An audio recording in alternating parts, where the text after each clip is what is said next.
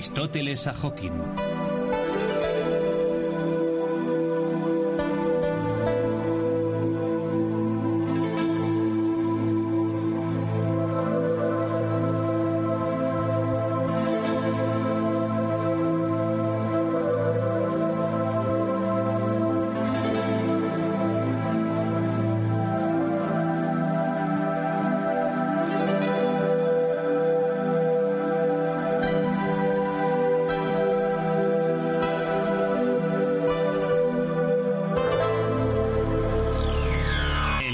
Tierra y el hombre.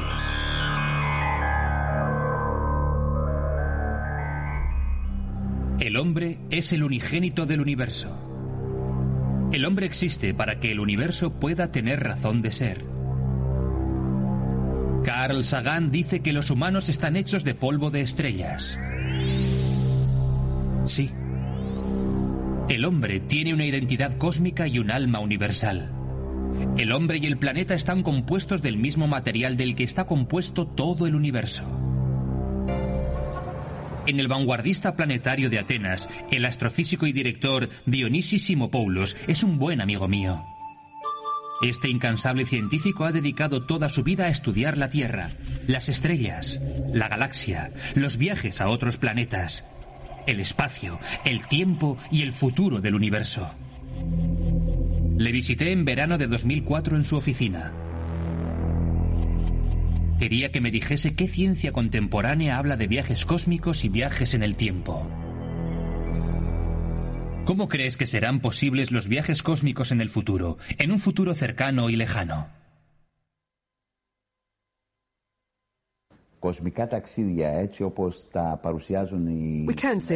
Podemos decir lo siguiente. Los viajes cósmicos, como son presentados por escritores de ciencia ficción, pueden realizarse de diferentes maneras. De cualquier modo, la ciencia ficción, especialmente en los últimos 30 o 40 años, ha familiarizado al gran público con los viajes en el tiempo.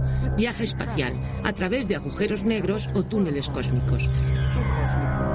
En realidad, esto es tan solo ciencia ficción.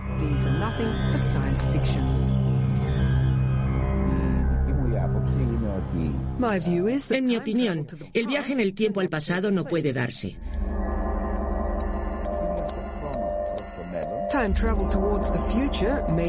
El viaje en el tiempo al futuro puede que ocurra. siempre que tengamos a una persona que vuele con una nave espacial que se mueva a la velocidad de la luz.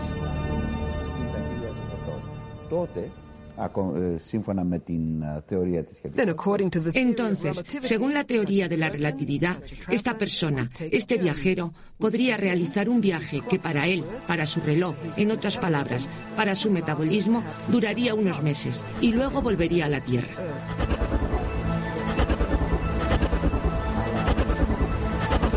Pero en la Tierra habrá pasado un intervalo de tiempo que será múltiplo del tiempo de su reloj. En este sentido, el viajero habrá sido colocado en el futuro, pero en un futuro en el que no hay retorno. En otras palabras, no puedes volver al tiempo en el que saliste. Así que en ese sentido, este viaje podría ser posible en mil o dos mil años.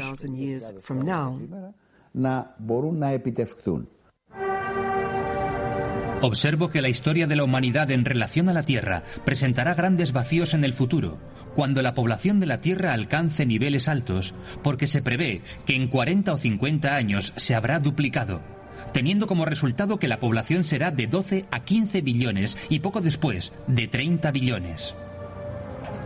Ciertamente la Tierra no podrá sostener esta población.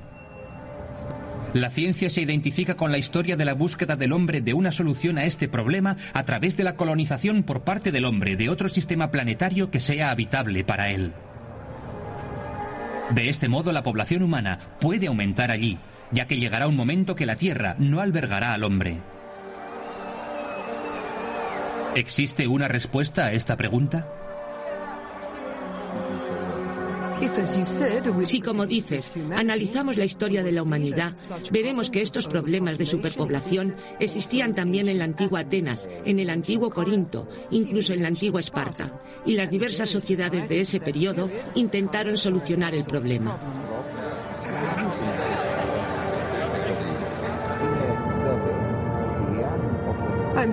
Estoy seguro que si la civilización, la civilización humana, continúa sin consecuencias catastróficas, con el uso irracional de la ciencia y la tecnología en el futuro, una ola migratoria de la Tierra a otros planetas y satélites de nuestro sistema solar tendrá lugar en algún momento.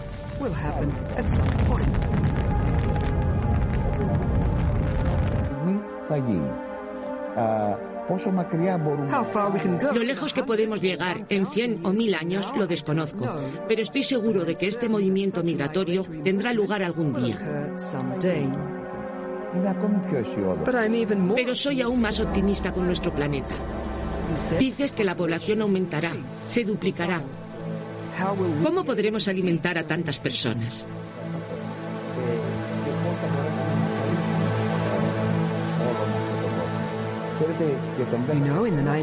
En el siglo XIX también existía el miedo y la duda acerca de hasta qué punto nuestro planeta podía alimentar a un número tan elevado de personas.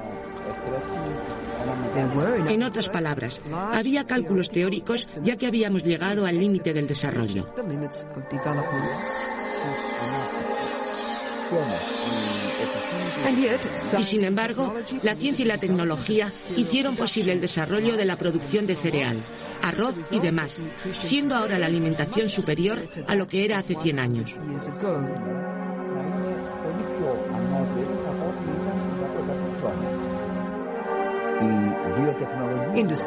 La industria, por ejemplo, que está todavía en fase inicial, creo que nos proporcionará pronto este tipo de respuesta, aunque muchos temen que la biotecnología es peligrosa para la población humana.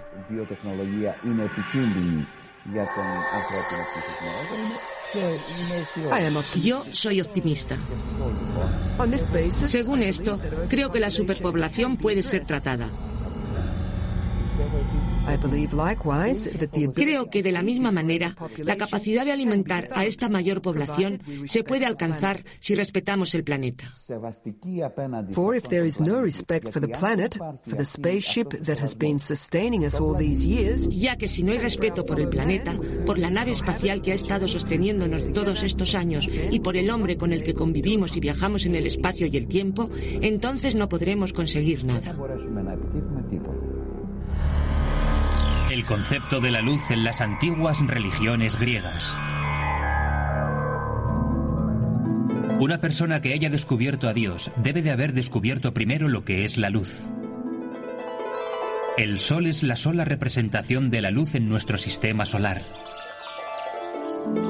Con la penetrante fuerza de sus rayos no solo ilumina el mundo visible, sino que se introduce en la esencia interna de las cosas, el alma del mundo. Como supervisor de todas las cosas se convierte en testigo de las hazañas y esfuerzos del hombre. En la antigüedad, los iniciados invocaban a la deidad solar en sus juramentos religiosos.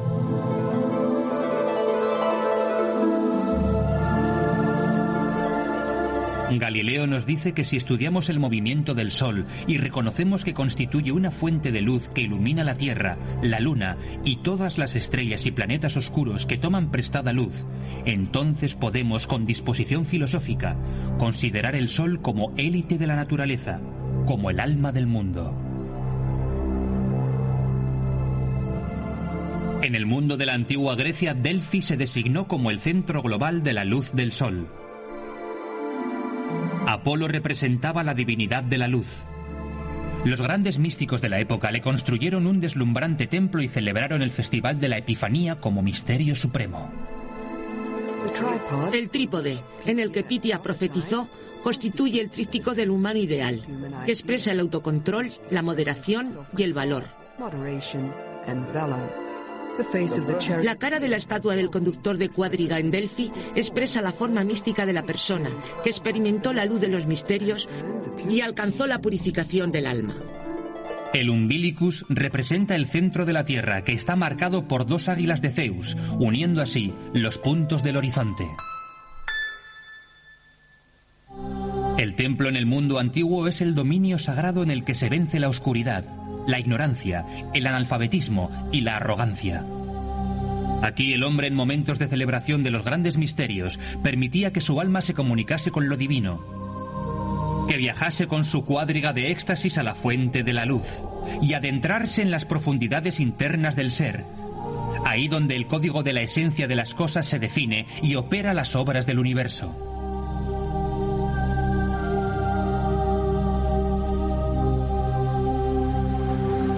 Atravesando el bulevar del nuevo milenio, intento mediante las doctrinas místicas de los templos griegos y las posturas contemporáneas de las religiones de la tierra, descubrir a Dios y al Padre, ambos míos y del mundo. La religión es la atracción ascendente de la mente y el alma para unirse a la verdad del mundo.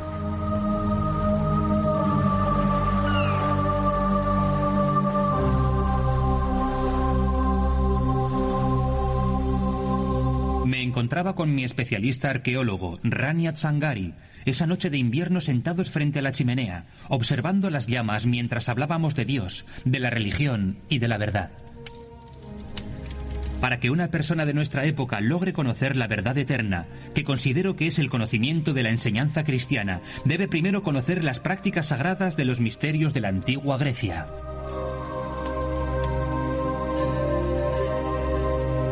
Si Jesucristo hablase del destino del alma, los misterios órficos hablaban de la progresión del alma como el propileo de su destino.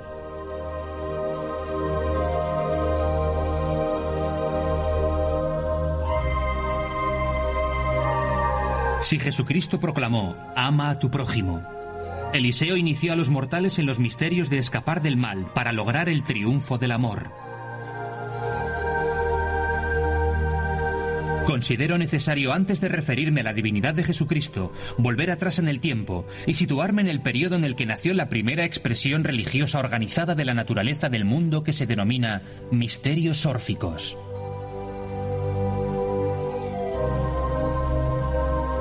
La antigua religión del gran místico Orfeo siempre constituyó una fuente inagotable de conocimiento y sabiduría.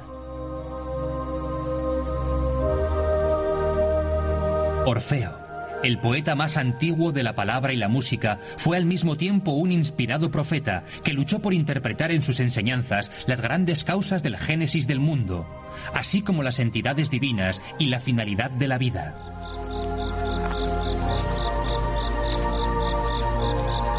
La comunidad filosófica del mundo antiguo llama a Orfeo el padre de la cosmogonía griega y el fundador de la religión griega.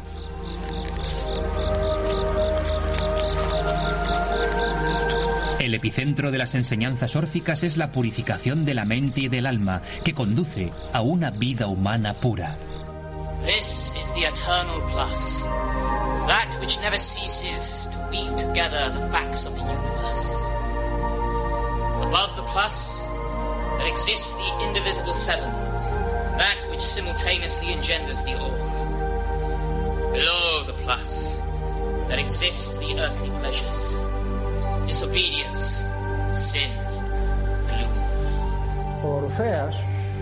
Orfeo enseñó a sus jóvenes iniciados en el templo de Zeus la inmortalidad del alma, su ascensión a las esferas celestiales y su descenso a la oscuridad, al reino de Plutón.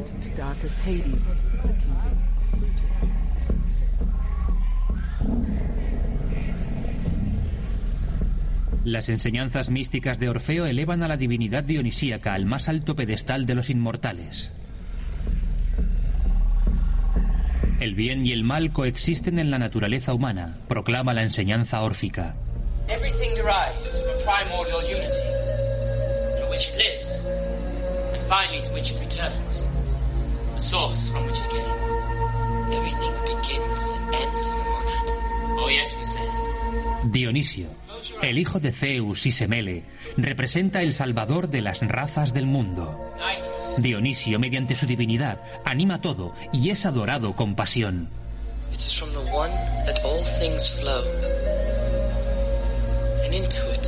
they all dissolve. I gladden my child. Cuando Dionisio era un niño, su padre Zeus le concedió el derecho de dirigir el mundo. El sistema de este reinado debe conducir a las almas humanas de la oscuridad a la luz.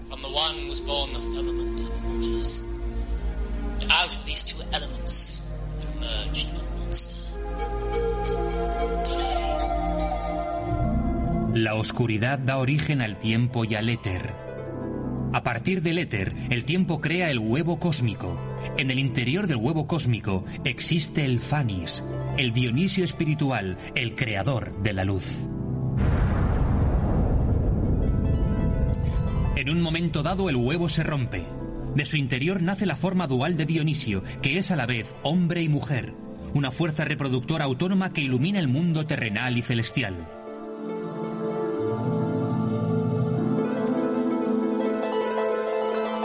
Sin embargo, Zeus, al sentir peligrar su autocracia, se tragó a su hijo Dionisio para traerle al mundo de nuevo mediante su unión con Perséfone. Pero Zeus le ha reservado un trágico final.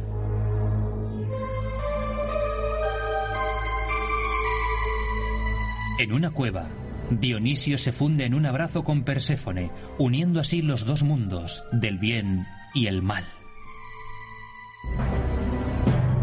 Zeus manda a los titanes a separar a Dionisio y Perséfone y a desmembrarle arrojándole piedras que representan los huesos de la madre Gaia. Entonces los titanes entierran los trozos de Dionisio en las profundidades de la tierra.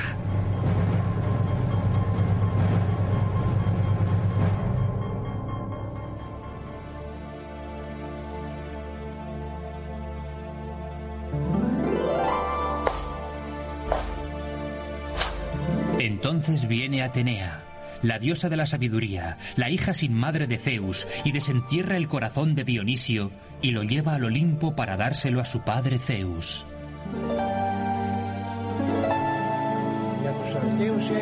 Para los antiguos griegos, las enseñanzas órficas del mito de Dionisio, en su significado más profundo,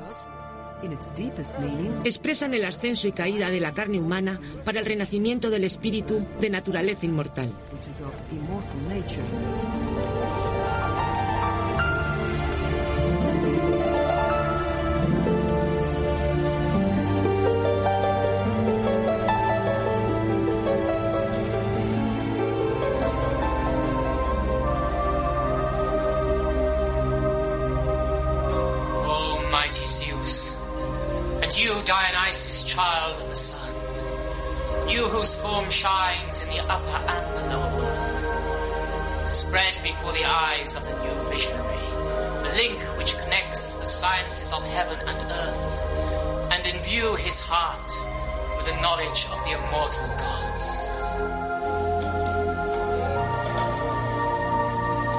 Orfeo le entrega el testigo de su conocimiento a su leal alumno, Musaeus, acerca del drama místico del ascenso y caída de la forma humana, que tiene que ver con la carne y le invita a abandonar su cuerpo y volar con él más allá de la tierra, más allá de las cuevas de oscuros espíritus terrenales para partir del mundo material y ascender al cielo. Entonces, entre las estrellas, Orfeo puede revelarle la majestuosidad del mundo celestial, allí donde el alma, liberada de su tiranizante y titánica forma corporal, se reúne con la esencia divina y comulga con los espíritus celestiales.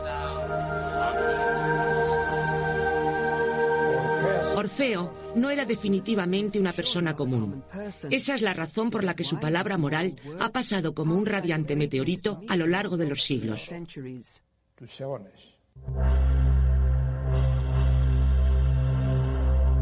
El Museo de Berlín, en un camafeo del mundo antiguo, hay una representación de Orfeo crucificado. Sobre la cruz, siete estrellas y una media luna subrayan el simbolismo de la representación. La presentación de Orfeo crucificado no es casual. Puede que sea el puente que une el pasado con el futuro, que es la cristiandad.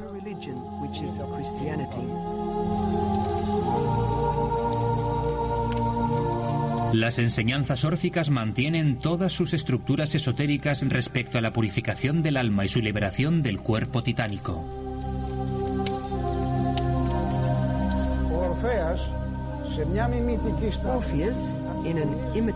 Orfeo, en una imitada crucifixión, representa para los órficos más jóvenes el antiguo estudiante, que se identifica con el crucificado precisamente porque es un excelente estudiante, que se unirá a la divinidad total, el profesor Jesucristo, al cual acepta en su seno como dechado de la enseñanza moral, en una época que todavía no ha visto la estrella de Belén.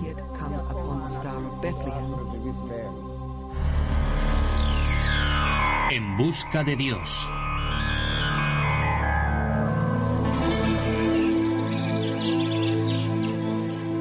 Durante un descanso en la grabación de la película Los Juegos Olímpicos, discutí acerca de los misterios de la antigua Grecia con mi buen amigo Brian Blessed.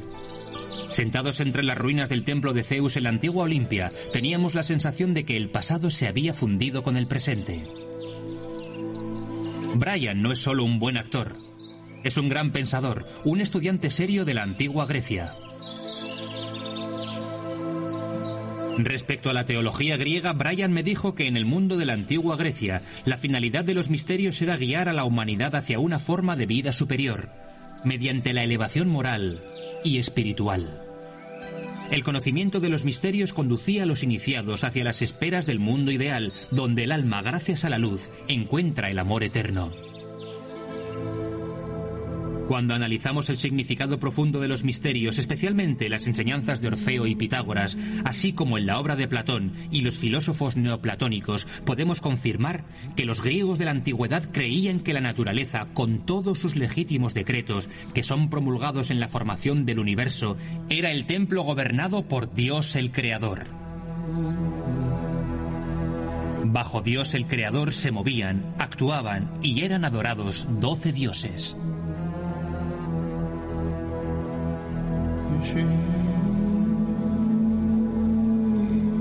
La suma de estas ideas junto con su interpretación filosófica y teosófica constituye el cruce de caminos que la fe devota debe atravesar para preparar al hombre, más allá del entendimiento judaico, aramaico y romano, para acoger la luz total del amor de todos para todos, como Jesucristo predicó.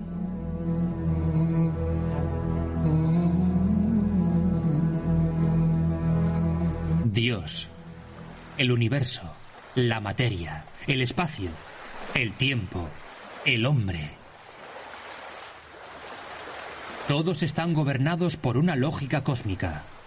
Esa lógica debe ser descubierta por el hombre contemporáneo para que no cometa el error de desconectar el universo de la deidad, o el hombre de la naturaleza, o la materia del espíritu, o el presente de lo eterno. Me pregunto si estas cosas constituyen el eje de una filosofía práctica. ¿Qué es la filosofía? Por supuesto, es el amor por la sabiduría. ¿Y qué es la sabiduría? Muchos dicen que es conocimiento, pero ¿esta es la definición correcta? Se puede tener conocimiento y no saber cómo usarlo. Bien, eh, tengo conocimiento y sé cómo usarlo, pero cuando no lo uso para hacer el bien, ¿qué es el bien?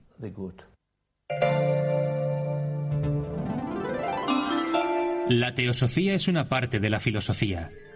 La filosofía es la manera de penetrar en la esencia de las cosas y los fenómenos con el objetivo de clasificar los elementos demostrados que son interpretados mediante las inviolables leyes de la lógica. No tiene sentido que el hombre desee elevar la divinidad a un absoluto e ignore la manera en que funciona la naturaleza y el mundo. Del mismo modo, no tiene sentido que nosotros queramos penetrar en las profundidades de la naturaleza humana e ignorar las leyes por las que funciona el llegar a ser, que es la sala de máquinas del universo, el espacio y el tiempo. En la metafísica clásica la existencia de Dios era siempre un tema destacado. Su nombre sugiere el ser perfecto, el completo, el poder creativo absoluto de cada ser visible e invisible. El conocimiento de Dios se adquiere mediante el uso de la razón natural o por la autorrevelación de Dios mediante los poderes activos del alma, que están plasmados en el panorama de la creación natural, se convierten en parte de él y son impulsados hacia el completo, el todo, el Padre. Las descripciones de Dios difieren tanto como las ideas religiosas y las experiencias de las personas en distintas épocas, así como en los diferentes estilos de vida. Una característica común a todas las religiones del mundo en cuanto a la finalidad de la existencia de Dios es que Dios existe para encomendar el bien al mundo de los hombres y castigar el mal del otro mundo. Platón, acerca del problema teológico, da una considerable importancia al hecho de que los humanos no tienen la capacidad de ver el mal como tal. El verdadero mal para Platón es exclusivamente moral. Los otros males tienen al propio hombre y no a Dios, que es el origen de todo amor como origen. Con este pensamiento puro se conecta a menudo el elemento religioso de la especulación platónica. Dios siempre ayuda al individuo moral. La persona buena y justa puede ser puesta a prueba temporalmente en el mundo material, pero la justicia siempre le espera. Por el contrario, la persona mala no puede eludir el castigo. Si el que ha hecho el mal no es castigado en esta vida, lo será sin duda en la otra. Platón cree que Dios se expresa con una infinita providencia divina para el hombre, la naturaleza y el universo. La fe platónica en Dios comienza donde acaba el conocimiento humano. La fe por sí sola puede conducir al alma al mundo celestial. Ni Dios ni la religión personal pueden separarse de la idea del bien. El bien es divino. Por esta razón, el alma de Platón no puede descansar con lo antropomórfico del mundo antiguo. Respeta estas formas, no las asedia. Él confiesa su fe en su realidad metafísica. No las considera secundarias y cree que la devoción a ellas es devoción al bien y a lo bello.